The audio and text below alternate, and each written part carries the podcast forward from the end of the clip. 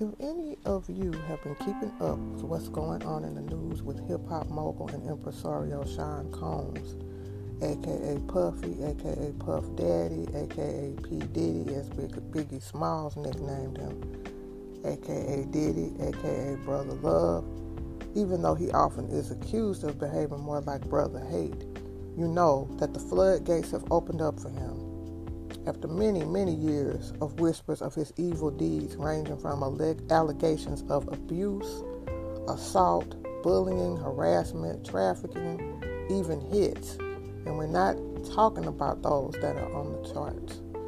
The chickens have come home to roost for Mr. Combs.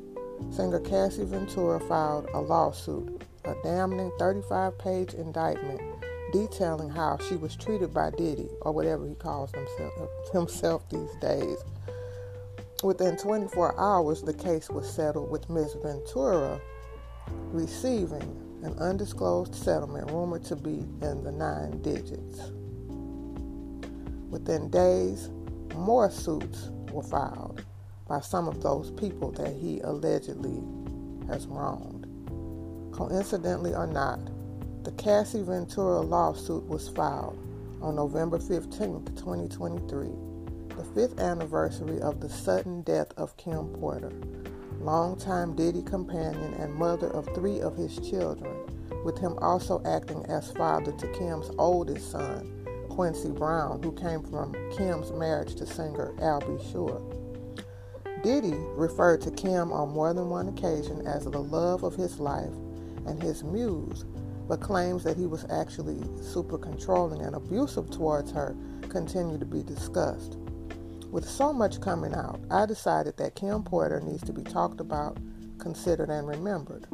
Her story is still developing because there's a lot of speculation regarding her death, which we will discuss. But this episode of Remembering the Misremembered is dedicated to a woman who was an archetypal figure and muse for many people. Kimberly Antoinette Porter was born on December 15, 1970, in Columbus, Georgia. Her father was Jake Porter and her mother was Sarah L. Porter.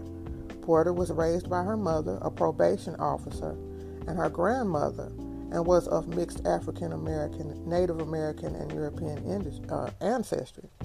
She was enamored of fashion and entertainment at an early age, excelling at dancing, and started modeling while in her teens and she became a debutante.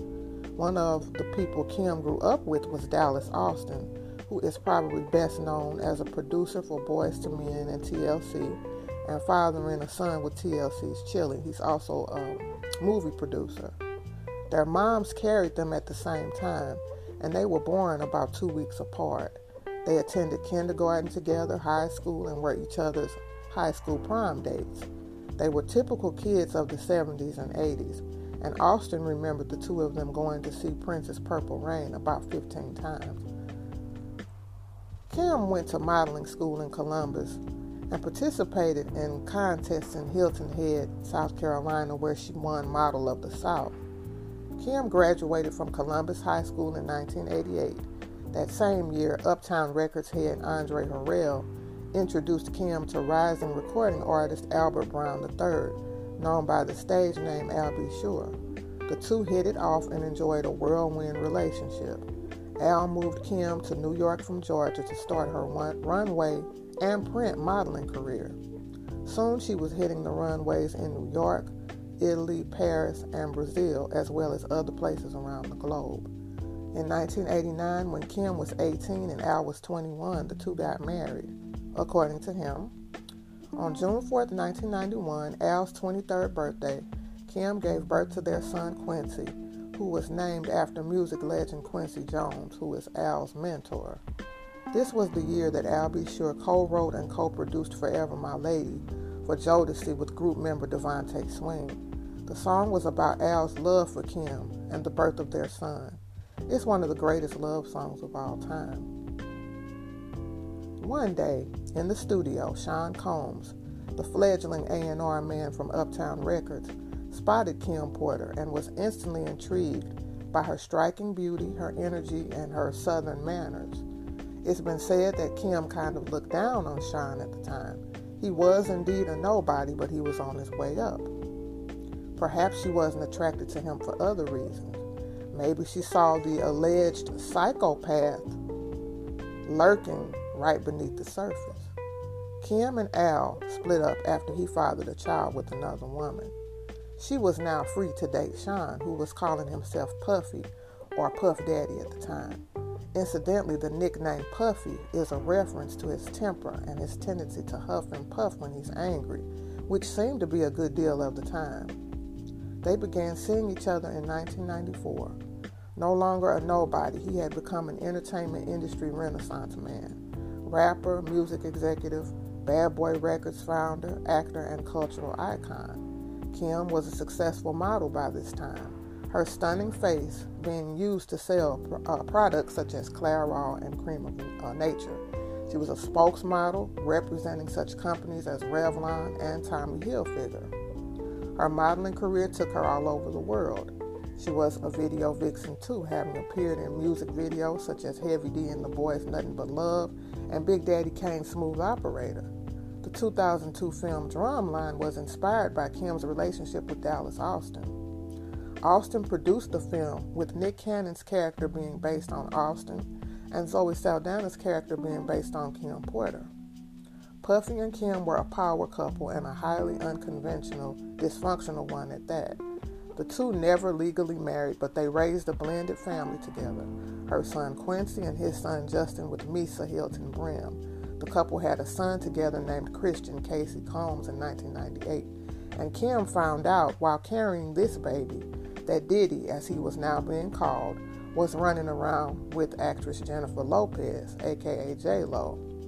She didn't find out from Diddy, but from a friend during a telephone conversation. He claimed in an interview that he took up with Lopez because his relationship with Kim had been suffering from her lack of attention towards him.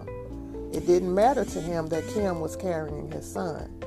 Kim and Diddy had begun to resemble the chocolate version of Mick Jagger and Jerry Hall, the bad boy music man constantly cheating on his model girlfriend, and she always takes him back, ready for him to impregnate her once more. The relationship with J Lo, a noted opportunist who changed men as much as she changed underwear, ended in 2000 after the twosome were involved in a high profile nightclub shooting in 2006, Kim gave birth to twin girls D'Lila Star and Jessie James, named after her and Diddy's grandmothers. She was humiliated to learn that Diddy had also fathered a baby girl named Chance with her alleged friend Sarah Chapman just five months before the birth of the twins. Along with the constant disrespect were rumors of physical violence. Kim admitted to throwing a small television at Sean in anger and there were rumors of him beating the brakes off her on more than one occasion, including an incident on a yacht where he allegedly broke Kim's nose. He allegedly required Kim to participate in group sex with other men in freak offs. It's not known if this is an activity that she enjoyed or if she did this solely to please the man who became the controlling factor in her life. There are interviews on YouTube with Diddy's former security detail, Gene Deal, where such an allegation has been advanced, and other people have talked about it too. Wendy Williams talked about it back in the day. Kim is alleged to have cut Diddy's wrist, nearly killing him. She attempted to move on from him with the relationship ending sometime in 2007, starting a romance with actor Jackie Long. But selfish and possessive Diddy refused to let her enjoy the relationship, constantly issuing threats and allegedly threatening to kill Long. Keep in mind, this is Diddy, the same man that was accused in court papers of blowing up the car of rapper actor Kid Cudi while Cudi was dating Cassie. And Cassie and Diddy were not together at the time. It's believed that Kim ended the relationship with Jackie Long in order to protect him. Diddy refused to marry her, although he claimed that she deserved marriage. He wouldn't allow her to find someone who might want to marry her. He could not give up the idea that Kim was a possession that he owned, a toy to pick up when he wanted her and put down when he was tired of her.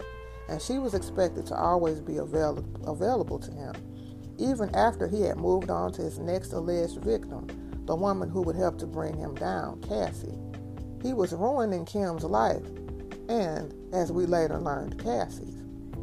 Over the years, Kim started a production company called Beautiful Minds Entertainment. She had a clothing line called the Kim Porter Collection. She was co founder of a mentoring organization known as Positive Tomorrows. And she started a company called Three Brown Girls with Nicole Johnson and Ebony Electra that helped to discover Janelle Monáe. In April of 2014, Kim's mother, Sarah L. Porter, passed away at the age of 67. On November 7, 2018, Kim Porter suddenly fell ill herself, complaining of a sore throat that quickly escalated to an affliction of flu like symptoms with a fever of 102 degrees. On the morning of November 15th, Kim's goddaughter found her in bed and assumed that she was sleeping. Three hours later, it was noticed that she was not moving, nor was she breathing, and somebody called 911. Kim Porter was pronounced dead just a month shy of her 48th birthday at her Toluca Lake, California home. Diddy would claim that in their final conversation, Kim told him to take care of her babies. He had picked the children up in order to prevent them from catching their mother's illness. At least that's what has been said. The conversation that Al. Sure said he had with her involved Kim sending him a message saying, quote, life imitating art and art imitating life, end of quote. She was on the run from something, according to Al, and he urged her to contact the FBI. The two had remained on friendly terms, with Kim frequently giving Al a heads up when necessary for his own protection. Make of that what you will. Certain things only made sense to him in retrospect. The music and fashion worlds were stunned. Immediately, the conspiracy theory started flying. Whenever someone dies around Diddy, the immediate assumption is that he had something to do with it or that he did it. The death of Kim Porter was no exception, especially with Al B. Sure, Kimora Lee Simmons, singer and whistleblower Jaguar Wright, and even members of Kim's own family leveling accusations of murder in Diddy's direction. Kim's death from the beginning was suspected to be a blood sacrifice via poisoning. Kim was a strong and healthy woman who suddenly became sick and quickly died after that. Some say she was sick for weeks, while others claim she was ill for only a few days.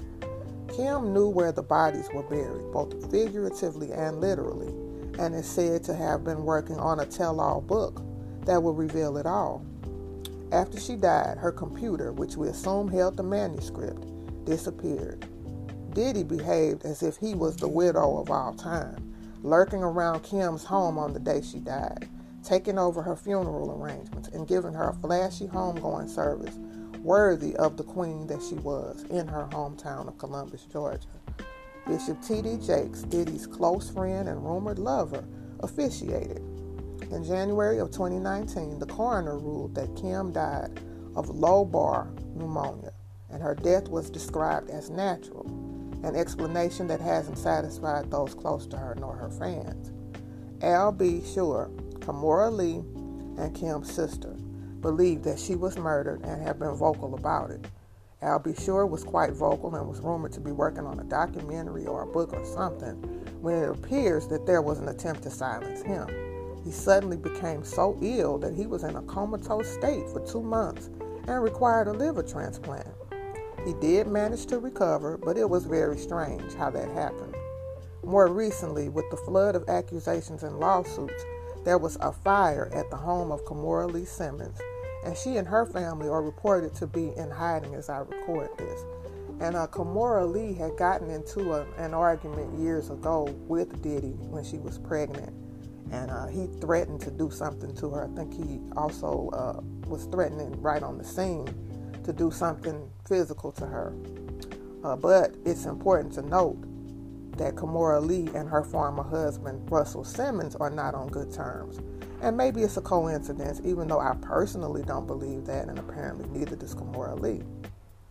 Dr. Ed Winter, coroner to the stars, who did Kim's autopsy and also investigated the mysterious deaths of Michael Jackson, Whitney Houston, and Brittany Murphy, passed away in March of 2023 after it was suspected that he might be about to reopen Kim's case. he may have been planning to exhume Kim's body to get to the truth, uh, which would have come to light once and for all. Kim's family and children deserve the truth, and Kim deserves justice. Kim Porter was a small town girl, a Georgia peach who took her gifts all over the world. She was a muse for the men in her life, and her story is a cautionary tale, though it's up to you what you take from it. I think she deserved far better than what she got. But anyway, R.I.P. Kim Porter, and uh, we'll see what happens. Hopefully, they will open that case back up. Uh, you know, now that we're seeing all of these accusations and these lawsuits being filed in black and white, perhaps we will ultimately get to the truth of what really happened to Kim Porter because her death is just very fishy and um, truth needs to come out once and for all. But anyway, I'm Monica. This is Remembering the Misremembered, and I will see you soon with more stories.